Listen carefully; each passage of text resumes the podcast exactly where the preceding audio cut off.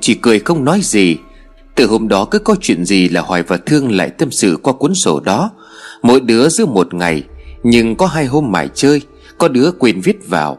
Hết cứ ăn quả bánh được nhãn dán Hai cô bé lại dán Rồi vẽ chi chít vào cuốn sổ. Hai đứa ăn quýt nhá, Xem một lúc thôi không lại cận lòi ra đấy. Thương, ngồi lùi lại. Mẹ Thương đưa ra một đĩa quýt cho hai đứa trẻ đang ngồi chăm chú trước màn hình tivi Trên tivi đang chiếu phim hoạt hình nàng Bạch Tuyết và bảy chú lùn Cháu cảm ơn cô. Hoài líu lo nói, Mắt vẫn không rời khỏi màn hình. Chiều thứ bảy nào cũng vậy, Hoài cũng tót sang nhà Thương để xem hoạt hình. Xem một mình không thích, Xem hai đứa mới thích. Ê, hôm trước ăn kẹo cao su tôi bốc thăm được nhãn rán của nàng tiên cá. Thương liền khoe, Thích thế. Nhưng mà tớ thích người đẹp và quái vật hơn Váy đẹp hơn á. Hoài liền cười. Thế bây giờ cậu làm người đẹp, Tớ làm nàng tiên cá, Vừa xinh vừa hát hay được không? Thương liền nói. Được chứ sao? Ờ nhưng mà không có biệt danh gì à? Hoài liền hỏi. Ờ Thường ngẫm nghĩ, Trong phim tên công chúa là gì nhỉ? Tôi nhớ người đẹp tên là Beo Beo gì đó. Thế thôi, Thế gọi là Beo đi. Thường nói với Hoài. Ờ được Thế cậu tên gì? Tớ nhớ là nàng tiên cá được gọi là Ari Ari gì đó. Ờ thế gọi tắt là Ari thì cũng được mà. Thương hớn hở Ờ thế cứ gọi thế cho dễ nhé. Hoài liền cười. Chào công chúa Ari. Hoài nhún chân cúi đầu. Chào công chúa Beo, Mời nàng đến cung điện của ta dùng trà. Thương đùa theo. Hai đứa trẻ con khúc khích nắm tay của nhau chạy về nhà. Thương à con, Sao dạo này con gầy vậy? Mẹ cô Hoài của trách, Thương cười trừ rồi chạy vào tìm Hoài rủ đi chơi. Hoài kéo tay của Thương lại. Ê, đo chiều cao xem, Tới cao gần bằng cậu chưa? Hoài liền nói. Thế rồi cô bé ẩn Thương vào trong tường, Lấy cây bút chì vạch lên một cái. Thương cũng làm như vậy với Hoài. Những nét kẻ nguệch ngoạc của trẻ con để trên tường qua năm tháng. Mẹ cô Hoài liền quát. Nào, lại vẽ bậy lên tường rồi đấy. Cái Hoài cười tít mắt rồi kéo tay của Thương chạy biến mất. Bạn tôi tên là Hoài, Tròn như củ khoai, Tóc dài ngang vai, Thích ăn bò tái. Thương đọc bài thơ lên Khiến cho Hoài cứ nhảy dựng cả lên ghế. Cậu làm gì thế? Sao nói tớ vậy? Nói rồi Hoài cắm cúi với một bức tranh đồng cỏ trên bàn học. Đúng lúc ấy mẹ Hoài nhìn vào mỉm cười rồi nói, Hai cô, Một đứa tính là nhà thơ, Một đứa tính là họa sĩ đấy hả? Kể bọn con, Khương không làm nhà thơ được đâu mẹ ơi, Bà ý làm thơ chán lắm. Rồi hai đứa lại cấu véo nhau, Âm vàng cả một căn phòng vào buổi chiều. Sáng hôm ấy, hai đứa trẻ con ôm nhau khóc trong đám tang của con Lê. Bạn cùng chơi trong nhóm ở trong làng. Dạo gần đây, nhóm bạn của hai đứa náo loạn hẳn. Đám trẻ con bằng tuổi nhau chơi cùng với nhau. Có 10 đứa thì mất đi ba đứa. Lý do tử vong là gì, Người dân trong làng không thể hiểu được. Hoài và Thương sợ lắm, Chứ nó không biết liệu có đến lượt mình hay không. Chiều hôm đó Thương kéo Hoài ra sau núi bia mộ, Nơi chút bí mật của chúng nó. Lúc bị bố mẹ mắng hay buồn giàu, Chúng nó toàn kéo nhau ra đó. Chỗ này là Thương phát hiện ra trong một lần đi lạc. Này Tư bảo, Thương liền nói Chúng mình làm lời thề đi, Giống như là trên phim ấy Kết nghĩa đi. Như nào? Hoài liền hỏi, Ta đa Thương lôi ra một chiếc hộp gỗ sơn mài nhỏ nhỏ. Thấy mẹ không dùng tới lấy trộm đấy, Có khóa bấm hẳn hoi nhá. Bây giờ nhá, Chúng mình sẽ viết một bức thư gửi cho chúng mình 10 năm sau đọc. Mãi giữ lời hứa luôn ở bên cạnh giúp đỡ nhau. Xong là chôn xuống, được không? Song song là cắt máu ăn thề gì gì đó. Thương hỏi Hoài gật đầu. Thương rút từ trong ba lô ra hai mẩu giấy. Hai đứa cùng nắn nót viết. Thế nhưng mà những con người bới lên được của bọn mình thì sao? Nhớ có người nghe lòm được thì sao? Hoài nói bằng giọng u ám rồi ngó quanh quất. Thế thì chúng mình nghĩ ra câu đố gì Chỉ chúng mình hiểu được thôi có được không? Ờ thế cùng nghĩ đi.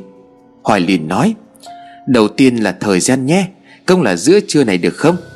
Thương liền hỏi, Hoài lắc đầu Đâu bây giờ là quá trưa rồi, Bóng cây bên kia núi có còn đứng đâu nữa? Thế thì lấy thời điểm bóng cây tạo sóng nhé, được chưa? Hoài gật đầu Thường ghi nắn nót vào tờ giấy trắng khác. Mặt trời đứng bóng, Ngọn sóng xô ngang.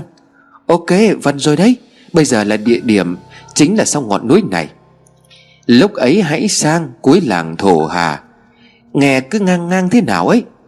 Tôi thấy mấy cô chú làng bên Toàn gọi làng mình là làng hạ thổ thôi Hoài liền nói Ờ thế sửa thành làng hạ thổ vậy, Cho nó bí mật. Ngọn núi bia mộ, Dòng nước uốn quanh, Bãi cỏ màu xanh. Được rồi Tiếp theo là điểm đánh dấu Bắt đầu từ đâu đây? Thương liền hỏi. Hoài nhìn quanh quất rồi chỉ ra phía sau lưng. Lấy đỉnh thiên ngà kia đi. Hai đứa trẻ cùng đứng dậy ra chỗ bóng của thiên ngà đứng. Dưới bóng thiên ngà Nhìn sang bên trái. Hoài, bên trái có cái gì? Hoài liền đáp. Tôi thấy có một bụi cây màu đậm hơn kìa. Lấy làm đánh dấu đi. Ok, bụi cây màu đậm. Ơ, nhưng mà không có vần lắm. Bên trái, sái, mái, tái. Bụi cây tay tái đi. Nghe kỳ thế. Hoài liền kêu lên. Thế nhưng chỉ cần hai đứa mình hiểu thôi mà. Cậu nhớ cái bụi cây tay tái là gì rồi đấy. Hoài gật đầu. Chọn số 1 đi. Thương liền bảo, Theo ý của cậu, năm. Bước sang năm bước rồi, Tiếp theo là đi thẳng. Hai đứa trẻ tiến lên nhìn để tìm điểm đánh dấu. Ê, hay là lấy hòn đá mưa ngâu này đi. Thương liền chỉ, Mỗi hội trẻ con mình biết thôi mà. Hoài gật đầu. Cô bé đi từ hòn đá mưa ngâu lại chỗ vừa rồi hai đứa đứng, Vừa bước vừa đếm, Tám bước nha thương. Thương lại lầm bầm làm thơ tiếp. Sau đó thằng hàng tiến lên tám bước, Trách lên phía trước, Bên phải chứ đâu. Hòn đá mưa ngâu chính là chỗ đứng. Trời, tuyệt tác luôn. Thế mình chôn lời chỉ dẫn xuống dưới gốc cây trứng cá bên kia nhá. Hoài liền bảo, Ở thế lấy cây thẳng ngay chỗ tớ đứng nhé. Thương liền bảo Ừ quyết chôn ở đấy đi. Thế nhưng thế thì dễ tìm quá Cho đi vòng vòng chóng mặt mới được đào lên. Hoa liền bảo Thế thì um, Thương chạy hai vòng quanh thân trứng cá Rồi thêm nửa vòng nữa Hai vòng rưỡi nhá. Cô bé lấy cành cây đánh dấu chữ X vào nền đất Mà tới đến chôn lời chỉ dẫn cuối cùng Rồi lại tiếp Dưới cây trứng cá À nhầm Cá trứng vần hơn Đi hai vòng năm Sau đó chăm chăm Đào gốc rễ đấy. Bây giờ mình chôn cạnh chiếc giếng cổ nha Thương nói với Hoài. Hoài liền gật đầu. Hai cô bé loay hoay chọn một viên gạch ưng ý nhất. Hoài lấy mũi sắc của một hòn sỏi vụn, Vẽ một hình mũi tên chỉ xuống dưới. Chọn xong hai đứa mở chiếc hộp ra, Để lá thư vào trong đó. À từ từ Tớ cho bức tranh hôm trước tớ vẽ vào cũng được không? Cô bé rút từ trong ba lô ra một tập tranh, Lôi ra một bức tranh nhỏ rồi bỏ vào trong hộp. Thường hắng giọng lại lôi ra một con dao làm nhỏ Và một mảnh giấy trắng. Cậu bé hít một hơi thật sâu rồi nói, Tôi thương, Hôm nay ở đây xin thề nhận Hoài làm muội muội kết nghĩa, Luôn ở bên nhau giúp đỡ lẫn nhau. Nói xong, cô bé cầm vật lưỡi dao Rồi nắm hai tay lại, Máu nhỏ xuống, Thương nhăn mặt lại vì đau. Đến cậu đấy.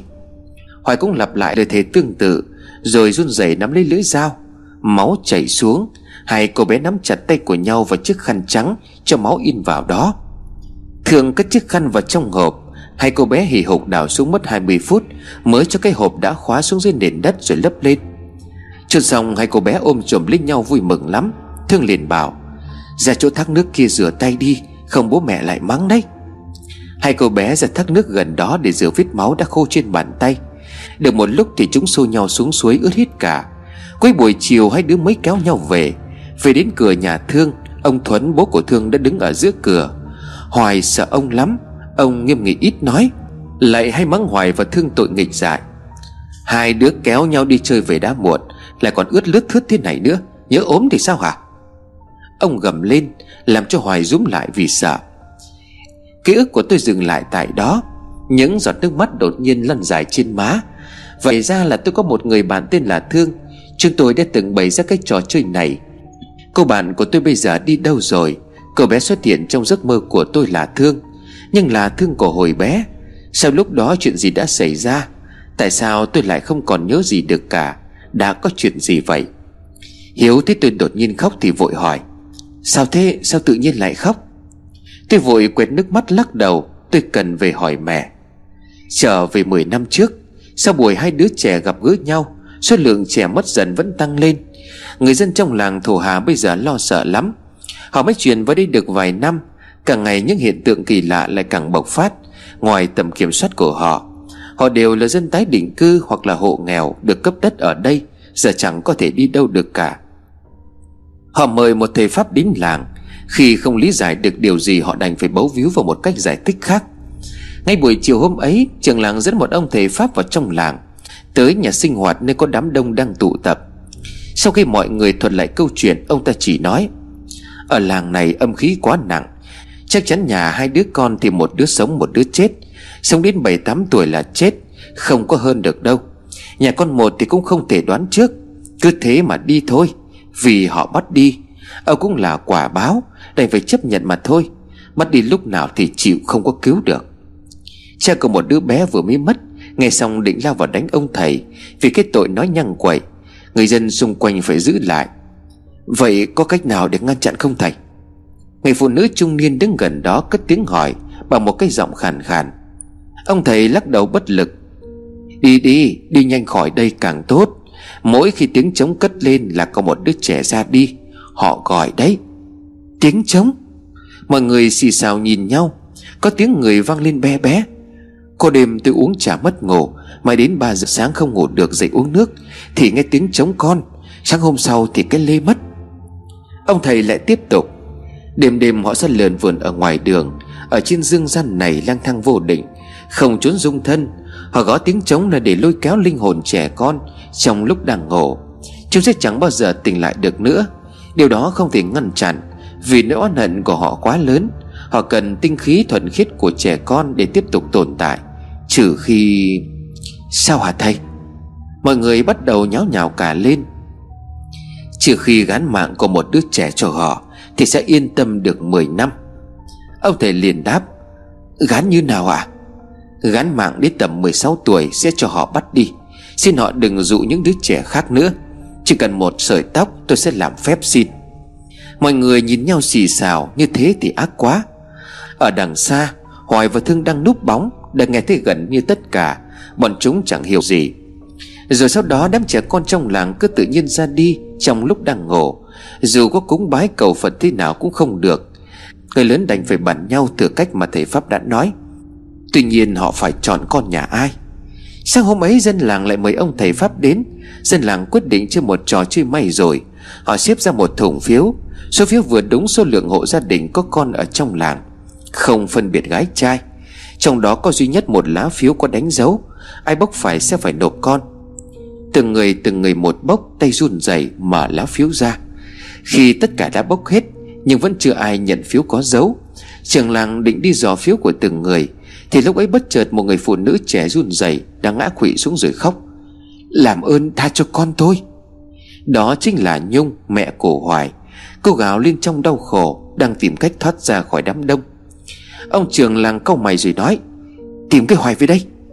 Đợi thanh niên xung quanh chạy vụt đi, Bà mẹ khốn khổ định chạy theo ngăn lại, Nhưng bị mọi người giữ lại. Chị ơi, một người vì mọi người mà, Mong chị nén đau thương, Đừng làm hại con bé của tôi. Nhung gào lên trong bất lực, Anh Hải chồng của cô cũng bị vây quanh Bởi mấy đàn ông trung niên vạm vỡ, Không chạy đi đâu được. Anh chỉ biết ôm ghì lấy vợ rồi bảo, Bình tĩnh em mình không tin là được. Không có chuyện gì đâu. Anh không tin tất cả chỉ là mê tín dị đoan. Cây hoài đang chơi với các bạn Thì bị bế thốc lên, Rồi đưa về bãi đất mà nơi mọi người đang tập trung lại. Thầy Pháp ngắt lấy một cọng tóc của Hoài. Con bé sợ sệt ngơ ngác chẳng hiểu gì. Ông ta gói tóc của Hoài vào một lá bùa Là một đàn lễ to, Lầm rầm khấn phái suốt ba canh giờ. Đầu lễ không thiếu thứ gì Nhưng lại toàn đồ chay. Xong lễ, ông ta đốt lá bùa cùng với tóc của Hoài trong ánh nến xanh leo lét Của một ngọn nến đen kỳ dị. Gia đình nhỏ của Hoài bị người dân giữ chặt lại, Không cho đi đâu cả, Cho tới khi xong việc. Ông thầy phép cúng xong Thì dặn mọi người dân để nguyên đồ lễ ở ngoài trời, Ba ngày ba đêm.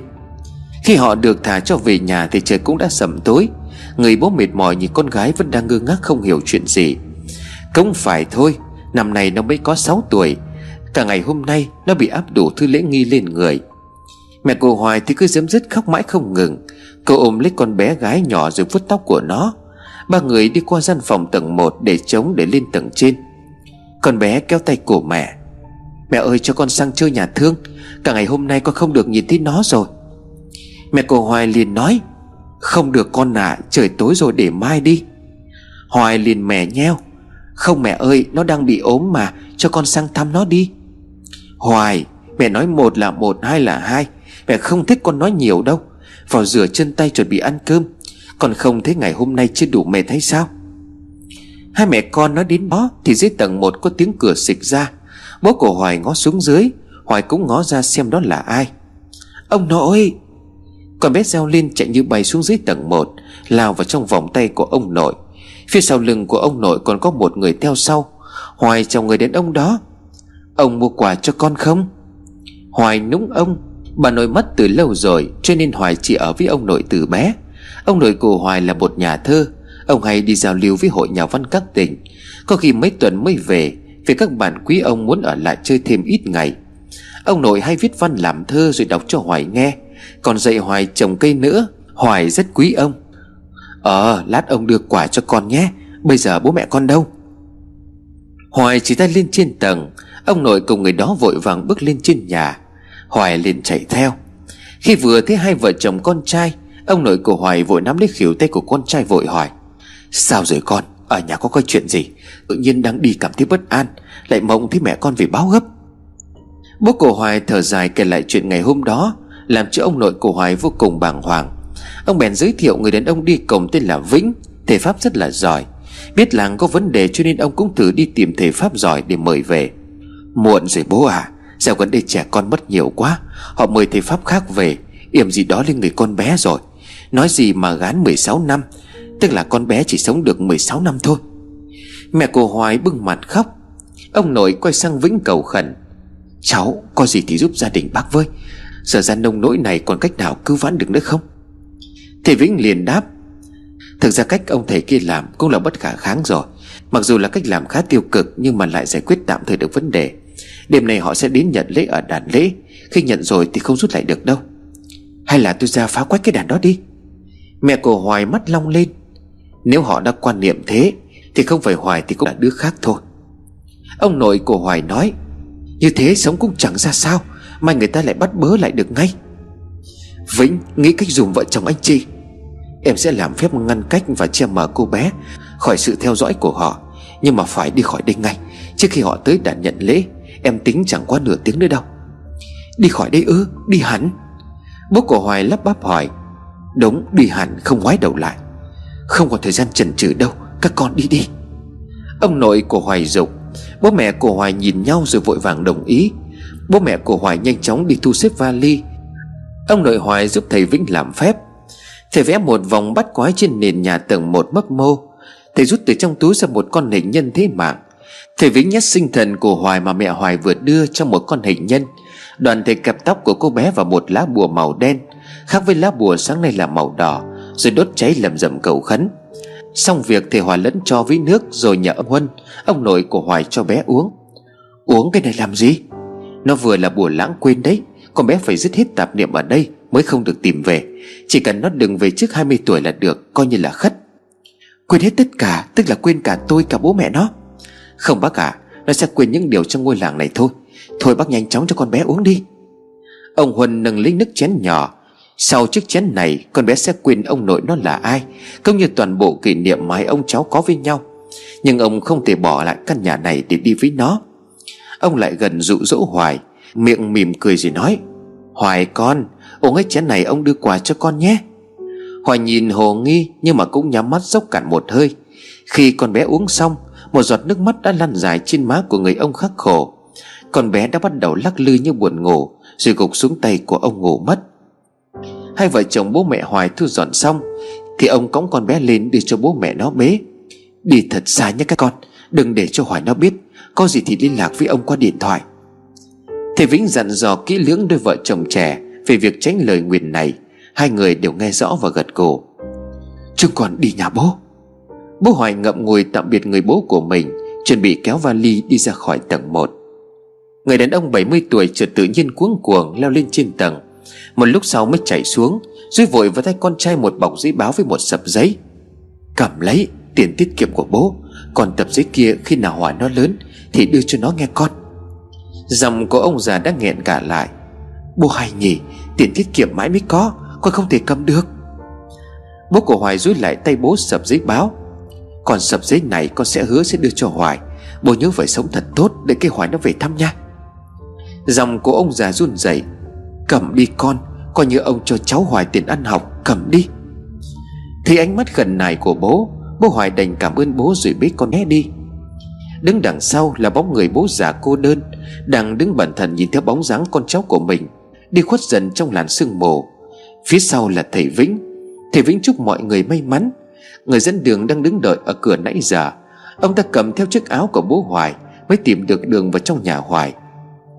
Cả ba người họ đi như bay, Chạy trốn khỏi ngôi làng kỳ quái này. Thân Hoài rung lên trên vai của bố. Cô bé hơi tỉnh giấc. Trong cơn mơ màng, Cô bé nhìn thấy hình ảnh hàng loạt những chiếc đèn lồng màu sắc sáng quắc, Rồi lại nhòe nhạt dần đi trong sương mù. Đẹp quá! Cô bé nghĩ vẩn vơ, Rồi lại ngủ thiếp đi. Sáng ngày hôm sau Hoài vẫn chồng tranh trên chuyến xe khách về Hà Nội Tới nhà ông bà ngoại. Cô bé không còn chút ký ức nào về miền đất đó nữa. Sáng ngày hôm sau, Người dân trong làng phát hiện gia đình của ba người nhà Hoài đã đi khỏi làng từ tối ngày hôm qua, Thì trở nên giận dữ lắm. Họ cho rằng đó là hành động ích kỷ vô trách nhiệm.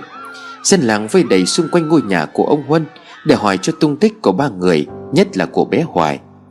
Ông Huân chỉ ngồi trầm lặng trên tầng thượng, Uống ấm trà nóng. Để mặc đám đông lố nhố ở phía dưới, Đập cửa đòi gặp. Một lúc sau cánh cửa sắt xịch mở ra, Mọi người ổ lên. Người bước ra không phải là ông Huân như mọi người mong đợi. Ông trưởng làng đứng giữa và kêu lên, Ông Huân đâu? Mọi người cùng la ó, Ông ta đâu? Người đàn ông ngoài 30 tuổi điềm đạm bước ra cất tiếng, Mọi người cứ bình tĩnh, Mọi sự không đơn giản như vậy. Cậu là ai? Nói nhăng nói quậy cái gì vậy? Ông Huân đâu? Tôi là Vĩnh. Ngôi làng này âm khí quá nặng. Nghiệp chướng ngút trời là do ai? Các người nuôi ong tay áo mà không biết. Lời thì Vĩnh đanh thép cất lên khiến cho mọi người dao động. Ai ai cơ? Vĩnh chẳng ngại ngần chỉ thẳng về phía ông trường làng. Chính là ông ta. Mọi người hỏi ông ta xem Xem ông ta đã làm ra việc gì hay ho rồi. Mọi người quay ra hỏi ông ta dò hỏi. Ông trường làng im bặt, Mặt đỏ gai lên rồi nói, Này, đừng có mà vu khống. Tôi hỏi ông, Đất làng này ai cấp? Trước đây nơi đây là đâu? Tại sao tự dưng lại có nhà cho dân ở? Ông thông đồng với chủ tịch tỉnh Phá đất xây nhà kiếm lời. Xin thưa với mọi người, Vùng đất này trước kia là nơi an nghỉ của hàng ngàn sinh linh, Trong đó có cả các sư thầy. Thế mà người này nghe lời mua chuộc dụ dỗ, Phá hầm mộ bia mộ, Xin đè nhà lên, Còn lấy tiểu của người chết làm gạch, Xúc phạm tới đấng bể trên, Gây oán khí sung thiên, Không thể tha thứ. Mọi người câm lặng trước sự thật. Ông Khương, ông Khương Câu này nói là thế nào? Chẳng phải ông đã nói với chúng tôi Các thi hài đã được di rời đi chỗ khác Công lết đầy đủ rồi cơ mà. Bảo, bảo sao sương mù rồi ma quỷ? Có người run rẩy nói. Ông trường làng vẫn im lặng. Các người đang sống trên vùng đất toàn những bộ xương Đang dẫm lên chốn an nghỉ của nhiều người Không tin ư. Chất màu vàng quánh kia Lão ta nói gì với mọi người? Đám đông bắt đầu xì xào. Ông ta bảo đó là địa hình đất như vậy. Không hề, Đó chính là mỡ người. Họ đang nổi giận đấy, Họ sẽ không ngừng ngoi lên để đòi lại công bằng đâu. Các người sẽ phải trả giá cho những hành động này. Cách duy nhất bây giờ là trả lại chốn yên nghỉ cho họ. Nếu không, họ sẽ mãi mãi ở lại đây đòi mạng. Ngôi làng này chẳng khác gì một nấm mồ cả. Mọi người vây chặt xung quanh ông Khương trưởng làng đòi giải thích. Ông ta tìm mọi cách để chống chế. Có người cầu khẩn thầy Vĩnh hãy cứu lấy dân làng. Họ chỉ là những nạn nhân. Nghèo khó không có tiền phải về đây ở Thuộc diện đền bù. Thầy Vĩnh lắc đầu rồi nói, Đó là cách duy nhất tôi có thể làm cho mọi người, Nhưng mà tôi lại không đủ quyền hạn. Tôi rất xin lỗi, Mong mọi người về cho. Bé Hoài không có tội. Xin mọi người hãy tỉnh táo, Đừng đòi làm hại người vô tội. Con bé đi rồi, hãy để cho nó sống yên. Nói rồi thầy Vĩnh rút vào trong nhà đóng cửa lại. Ông Khương đã bỏ trốn ngay đi trong đêm hôm đó. Ông Lãng lúc đó mới 40 tuổi được người dân tin tưởng giao cho sức vụ mới.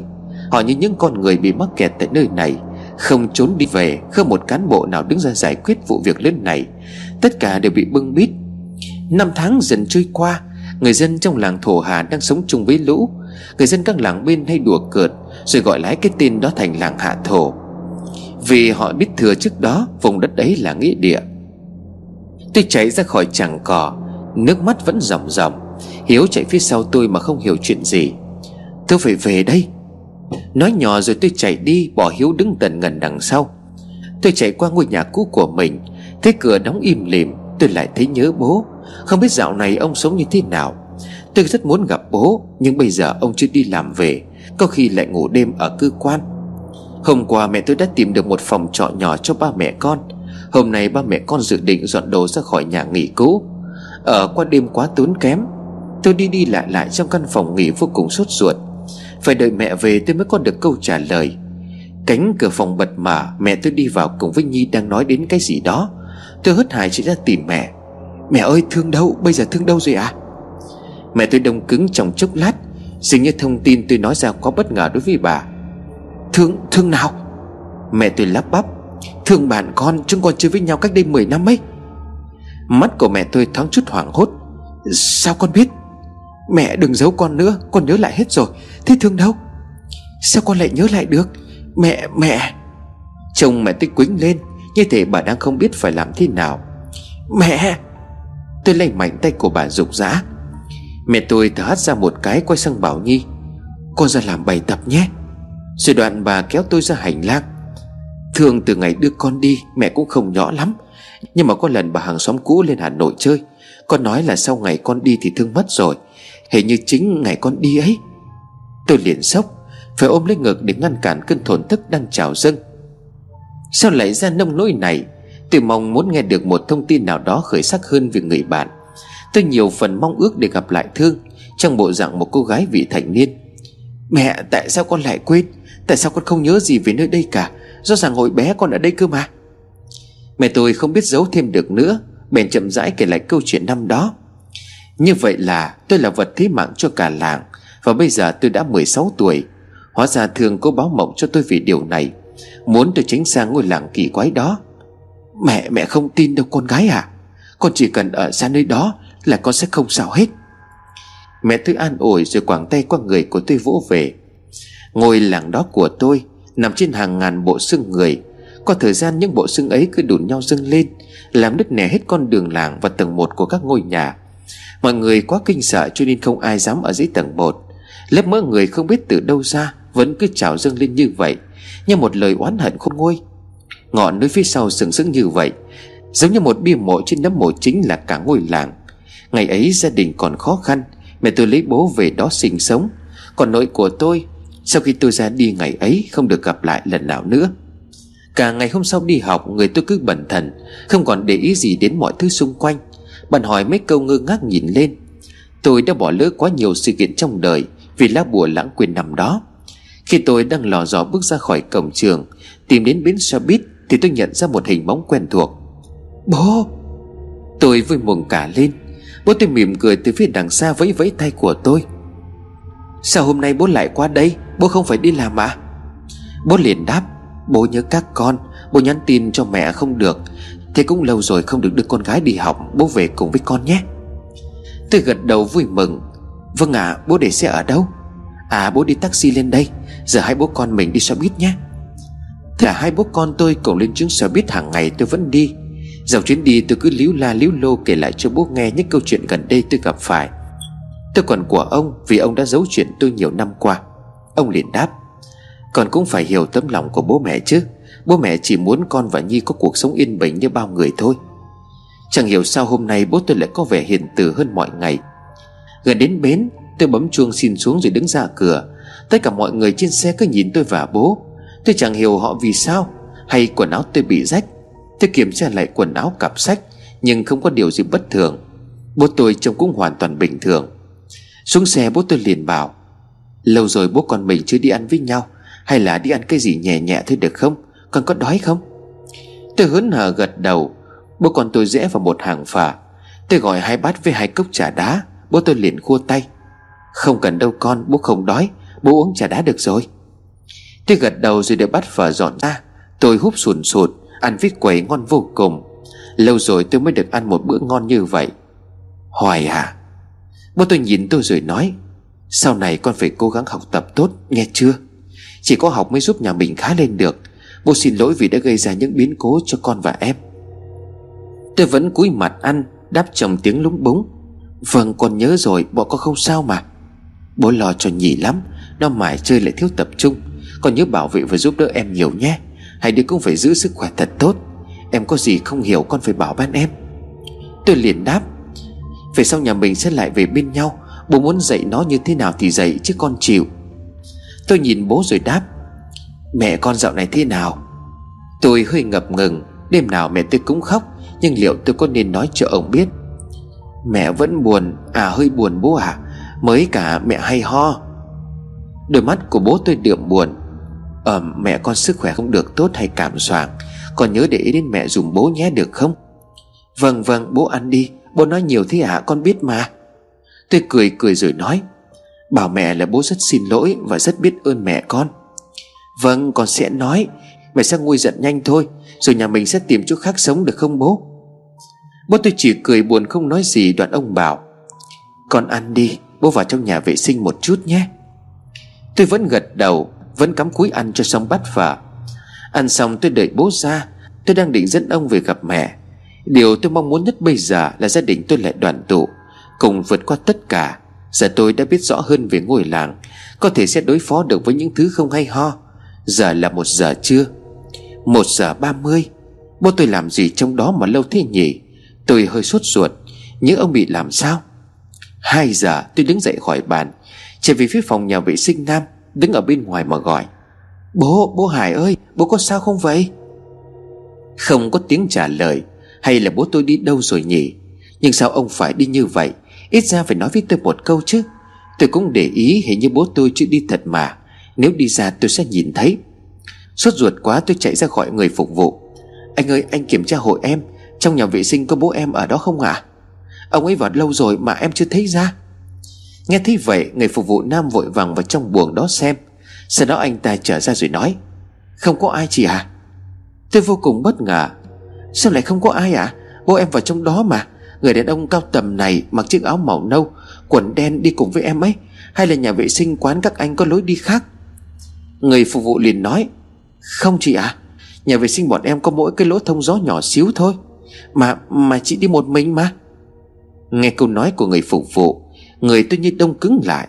Tôi chạy ra phía trước bàn của tôi ngồi. Chiếc ghế đối diện tôi chưa hề được kéo hẳn ra ngoài. Cốc trà đá trên bàn vẫn còn nguyên. Chuyện quái quỷ gì đang diễn ra vậy? Tay của tôi run rẩy đưa tiền trong ví cho người phục vụ Rồi chạy vụt đi mất. Bố ơi, bố ở đâu? Tôi tìm quanh quán mà không thấy bóng dáng của bố đâu cả. Hay bố tôi đã bỏ đi đâu rồi? Ông ấy có về nhà không? Linh cảm không lành, Tôi vội vã chạy ra bến xe buýt bắt về làm Thế 3 giờ chiều tôi mới tới nơi. Tôi phải rời khỏi đây trước 5 giờ 30 Tôi chạy như bay vào trong làng. Biết được cảnh tượng dưới chân của mình là gì, Khiến tôi không khỏi ghê người. Thế mà người ta cũng sống được ở đây mấy nhiêu năm. Đến cửa nhà tôi Tôi thấy khóa cửa bên trong. Tôi đập cửa liền gọi. Bố, bố ơi mở cửa cho con. Nhớ ra lời của mẹ dặn Tôi gõ cửa ba cái như một thói quen Rồi vội vã tìm chìa khóa trong cặp. Chết rồi tôi không mang chìa khóa Làm thế nào bây giờ? Bất chợt chiếc khóa kêu tách một cái rồi bật ra nhẹ nhàng. Tôi sững người Ghê quá sao nó lại tự mở ra được nhỉ? Trong thầm tâm có tiếng nói gào thét Nó tôi mau chạy ra khỏi đây. Nhưng tôi cần biết bố tôi đã đi đâu Sao tự nhiên ông lại bỏ tôi ở quán phở? Tôi lấy hết dũng cảm lách mình qua cánh cửa chui vào bên trong. Tầng một vẫn âm u và tối tăm như vậy. Tôi vừa đi vào vừa gọi vống lên. Bố ơi, bố có ở đây không hả? Không có tiếng trả lời, Tôi rón rén đi lên trên tầng 2 Cả hai phòng đều không có ai cả, Đồ đạc của bố vẫn còn nguyên, Cây gạt tàn quần áo. Tôi dậm bước lên tầng 3 tầng cao nhất. Càng lên cao sộc vào mũi của tôi là một mùi ngai ngái khó chịu. Khiếp, bố tôi làm cái gì mà để cửa nhà bốc mùi thế này? Tôi đi ra phía sân ngoài, Nơi cái bàn ăn của cả nhà tôi. Dưới sàn nhà là lăn lông lốc những vỏ chai bia, Chai rượu đã uống cạn. Chắc bố tôi lại chìm trong men rượu những ngày qua. Cuối cùng tôi đã nhìn thấy bố tôi. Ông đang nằm ngủ trên bàn, Vẫn trong bộ quần áo lúc nãy gặp tôi. Sao bố lại đi về lúc nào mà con không thấy? Khi tôi lại gần, Nhìn thấy những viên thuốc lăn lóc trên bàn, Tôi hốt hoảng lấy bố rồi gọi. Bố ơi! Thì chợt nhận thấy người của ông đã cứng đơ và lạnh ngắt. Tôi liền gào lớn. Bố ơi Nước mắt của tôi trào ra trong cơn nghẹn ngào qua thắt lồng ngực. Trước cánh tay của bố là một bức thư, Một bọc giấy báo và một sấp giấy ngà vàng. Tay của tôi run bần bật cầm lá thư trên tay, Nước mắt chảy xuống dòng dòng Lá thư đề ngày 28 tháng 12 Tức là đã hai ngày trước. Đó là lá thư tuyệt mệnh của bố tôi. Ngày tháng 5 Gửi hoài con gái yêu dấu của bố. Con sẽ thắc mắc tại sao lá thư này bố lại viết cho con. Suốt bao năm qua bố chưa thực sự dành hết thời gian cho con, Quan tâm đến những tâm tư của con. Hoài cho bố xin lỗi nhé. Con là con gái lớn ở trong nhà Mọi việc sau này đành phải nhờ cậy đến con. Bố xin lỗi mẹ con, Xin lỗi con và Nhi vì hành động này. Thực sự bố cũng muốn ở bên cạnh chăm sóc cho ba mẹ con, Cho tới khi nào hai đứa khôn lớn, thành đạt và hạnh phúc. Nhưng bố đã thất bại, con à. Bố không thể chăm lo cho gia đình nhỏ của mình. Bố rất xin lỗi vì điều đó. Cảm giác tội lỗi cứ dày vò bố mãi không ngừng. Bố luôn nghĩ làm sao có thể khắc phục chuyện này, Làm sao để ba mẹ con có cuộc sống tốt hơn. Nhưng hình như bố lại sai nữa, Lại đẩy con và em vào trong vòng nguy hiểm. Chuyện gì đã từng xảy ra ở quá khứ, Đến thời điểm thích hợp mẹ con sẽ nói cho con nghe. Bố chỉ mong con hiểu rằng, Có những điều bố mẹ không thể nói Chỉ để bảo vệ an toàn cho các con. Mong các con hãy hiểu cho bố mẹ. Mới gần đây, bố cảm thấy rất mệt mỏi, Đau họng cho nên đã đi khám. Kết quả thực sự khiến bố không thể chấp nhận. Bố vẫn chưa đủ dũng cảm để nói với mẹ con. Bố không muốn trở thành gánh nặng cho ba mẹ con. Chính vì vậy bố đã chọn cách này để ra đi, Khi bệnh tật vẫn chưa nuốt chừng mình. Bố biết là con gái bố sẽ rất đau buồn, Nhưng con gái của bố phải mạnh mẽ, Sớm vượt qua mà thôi. Bố để đây có chút tiền tích góp của ông nội để lại cho bố. Và những vật ông muốn bố đưa lại cho con khi lớn Tiền của ông bố không dùng tới, Giờ bố đưa lại cho con và mẹ. Mong ba mẹ con có thể vượt qua giai đoạn khó khăn này. Con hãy trân trọng những món đồ của ông nhé. Ông nội rất thương con. Ông con đã chuẩn bị hết rồi. Khi nào con gặp khó khăn mà không ai có thể giúp được, Xin hãy liên lạc với thầy Pháp mà ông từng mời về. Tên của thầy là Vĩnh nhé con. Một điều cuối nữa, Bố muốn con nhắn nhủ với mẹ con. Bố mong mẹ con đừng quá đau buồn. Hãy chú ý giữ gìn sức khỏe. Bố rất xin lỗi và biết ơn mẹ con đã bao dung và ở bên cạnh bố. Trong những khoảng thời gian khó khăn nhất, Bố yêu mẹ và mong mẹ sẽ tìm được hạnh phúc thực sự sau này. Ôm hôn ba mẹ con thật lâu. Bố của con, Hải. Tôi quỳ xuống đất khóc nghẹn không thành tiếng. Bố của tôi, Hàng ngàn hối hận dâng lên trong lòng, Khiến ngực của tôi như đang bị cào xé. Bố tôi thương tôi đến như vậy Mà những lúc tôi còn không chịu nghe lời ông. Hỗn lắm với ông, Bây giờ tôi mất ông thật rồi. Giờ tôi chẳng thể nói lời xin lỗi. Tôi liền gào lên khóc và gọi tên của bố. Hóa ra nãy giờ tôi không gặp bố mà là hồn ma của ông. Không yên tâm điều gì đó, Ông đã hiện về để dặn dò tôi lần cuối. Đưa tôi đi học về, Nhìn tôi ăn một bữa ăn. Những điều đó càng khiến tôi đau đớn không tả nổi. Người tôi oằn lên trên mặt đất. Ngay buổi chiều hôm đó, Thi thể của bố tôi được đưa tới nhà xác của bệnh viện tỉnh. Mẹ tôi ngay khi vừa được báo tin Thì ngất xỉu cũng phải đưa vào trong bệnh viện. Tôi như một người mất hồn chạy đôn chạy đáo Hết vào trong viện trông mẹ Lại phải làm đủ thủ tục cho bố. Nước mắt của tôi có chút ngừng rơi. Còn Nhi cũng khóc òa lên khi biết tin, nó cũng đã học lớp 3 Cũng đã nhận biết được thế nào là sinh ly tử biệt. Hai chị em tôi cứ ngồi ôm nhau rồi khóc, Đợi cho mẹ tôi tỉnh lại. Mẹ tôi tỉnh không ngừng kêu gọi tên của bố. Tôi chỉ biết ôm người lấy mẹ mà khóc. Mẹ tôi ôm ngực khó thở. Thông tin mới đến làm cho bà không chịu nổi. Mẹ ơi bố nói với con rồi Bố sẽ không vui nếu như mẹ như thế này đâu. Mẹ phải bình tĩnh còn lo liệu cho bố chứ. Tôi nói trong nước mắt Tại sao Tại sao bố con phải làm như vậy chứ? Do mẹ Do mẹ phu phàng với bố. Mẹ tôi liền khóc Bố Bố bị bệnh ung thư mẹ ạ à, Bố không trách gì mẹ đâu. Tôi nghẹn ngào Mẹ tôi òa lên khóc. Tôi biết là mẹ tôi hối hận vì đã rời bỏ ông Nhưng mẹ làm như vậy là vì sự an toàn của chúng tôi ốm thì ốm chứ sao? Còn nước còn tát, sao lại phải làm như vậy? Sau đó mẹ tôi thông báo cho họ hàng, Ngày mai sẽ cử hành tang lễ cho ông. Đám tang của bố tôi diễn ra trong sự trang trọng. Họ hàng tôi tới ngay trong đêm, Cả hai bên nội ngoại. Trong mặt có ai cũng mếu máu sụt sùi. Trong đám tang mẹ tôi khóc ngất liền ngất xuống. Tôi mặc chiếc áo xô trắng phải đi tiếp khách giúp mẹ. Nước mắt của tôi không ngừng tuôn. Bên trong tôi một phần đã hoàn toàn biến mất. Tôi cảm tưởng như cơ thể của tôi đang trống rỗng. Còn Nhi cứ khóc chẳng biết gì. Nó gọi, bố ơi, thảm thiết, làm tôi càng não lòng. Giáo viên chủ nhiệm và bạn bè lớp mới của tôi Cũng tới vào buổi chiều. Mọi người ôm tôi an ủi. Hiếu cũng tới. Mặt của cậu ta nghệt ra nhưng không biết phải nói gì.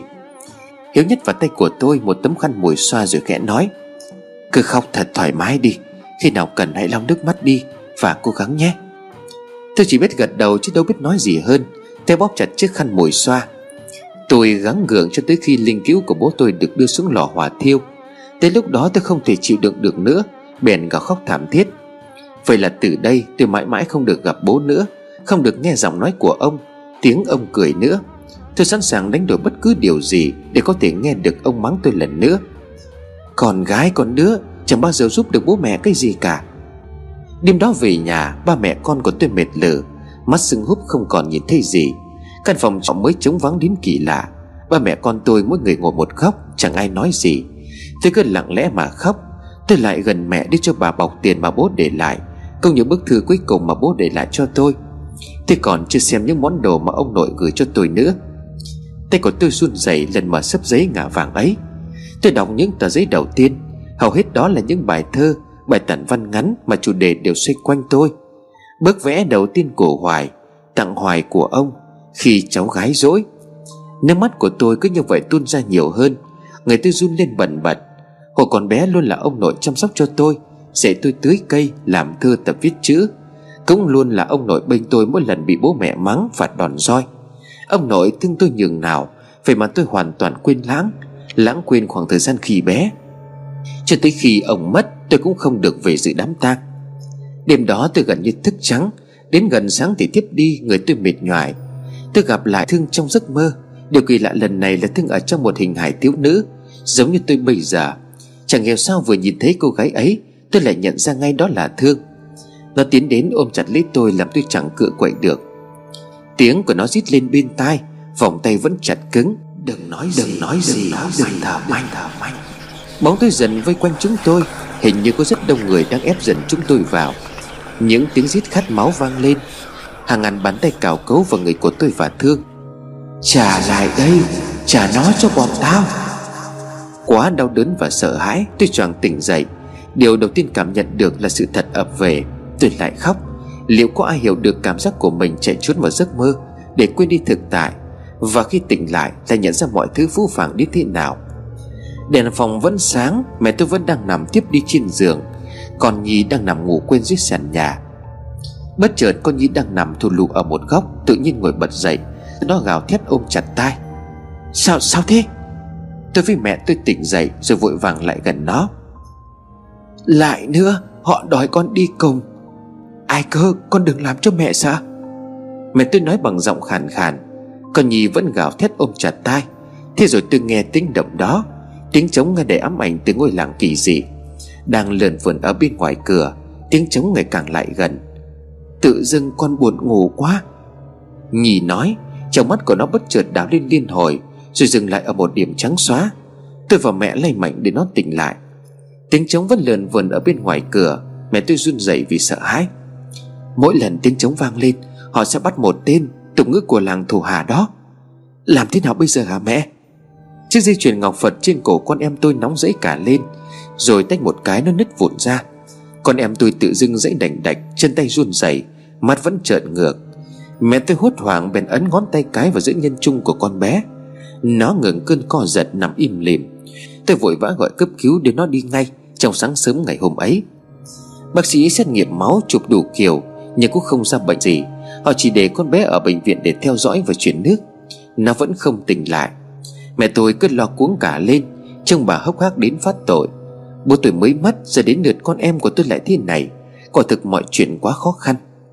Những ngày sau đó, con bé cứ yếu dần. Bác sĩ còn phải đặt bình oxy cho nó. Tôi cũng lo sợ đến trào cả nước mắt. Tôi cảm tưởng như tôi sắp mù vì khóc quá nhiều. Tôi nhớ lại giấc mơ hôm trước, Có người đang đòi tôi Đòi tôi nhưng mà thương không buông tôi ra. Có phải là vì thế? Tôi lùng túi áo khoác bên trong để tìm lá thư cuối cùng của bố tôi. Tôi cầm điện thoại của mẹ bấm dòng số ở trên đó. Nếu không phải lúc này là lúc nguy hiểm, Thì còn là lúc nào nữa đây? Tôi tin không phải tự nhiên em tôi nó lại như vậy. Tôi gọi hai ba cuộc nhưng không có ai bắt máy. Tôi vô cùng sốt ruột. Dù sao thì cũng đã 10 năm, Chắc gì ông thầy này còn dùng số máy này nữa. Đến tít tận 8 giờ tối Thì điện thoại của mẹ tôi rung lên bần bật. Tôi vội vàng tóm lấy và nghe. Alo? Một giọng đàn ông trầm ấm vang lên. Xin hỏi chiều nay có ai gọi vào số máy này vậy à Thưa, thưa cháu Thầy có phải là thầy Vĩnh không hả? Chính tôi đây. Tôi mừng quính quá. Cháu, cháu là con gái của bố Hải. Ông nội là Huân. Ông nội cháu có dặn cháu là Cháu còn nhớ ông Huân hả? Cháu nhớ được gì rồi? Dạ tất cả ạ. Thế bây giờ cháu đang ở đâu? Giọng của ông thầy nghe có vẻ sốt sắng. Dạ cháu đang ở thành phố gần làng Thổ Hà. Thì cháu đang về đó chưa? Cháu bao nhiêu tuổi rồi? Đã qua sinh nhật chưa Dạ cháu vừa sinh nhật 16 tuổi tháng trước. Giờ giờ em cháu đang hôn mê đột ngột Không tìm ra nguyên nhân. Xin thầy cứu em cháu với. Thầy hắng giọng rồi nói. Chết rồi Bây giờ tôi đang vướng mất một vụ rất lớn ở trên Hà Nội. Giờ thế này nhé Cháu mời ngay cô đồng này về giải quyết. Rất giỏi và có tâm tôi cho số nhé.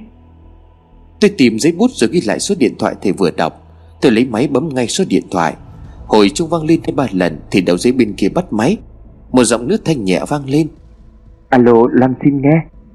Tôi vội vàng thuật lại tình hình của em tôi Và của ngôi làng của mình cho cô đồng này nghe. Câu hỏi han rất nhiệt tình Bắt tôi kể lại những giấc mơ của tôi cho cô nghe. Được rồi Rất may cho cháu là cô vừa xong một vụ lớn ở dưới Nam Định. Mai cô sẽ bắt xe lên đó ngay. Cô xin địa chỉ nhé Địa chỉ ngôi nhà trong làng của cháu ấy. Không phải là phòng trọ hay là bệnh viện đâu. Cô qua làng xem rồi sẽ tới bệnh viện xem tình hình của em cháu. Tôi rú rít cảm ơn cô đồng rồi cúp máy Tôi nhìn bóng dáng của mẹ tôi đang nằm gục trên giường của con Nhi Mà không khỏi thấy xót xa. Tôi sẽ làm theo lời thác gửi của bố tôi. Tôi sẽ gánh vác nốt trọng trách này.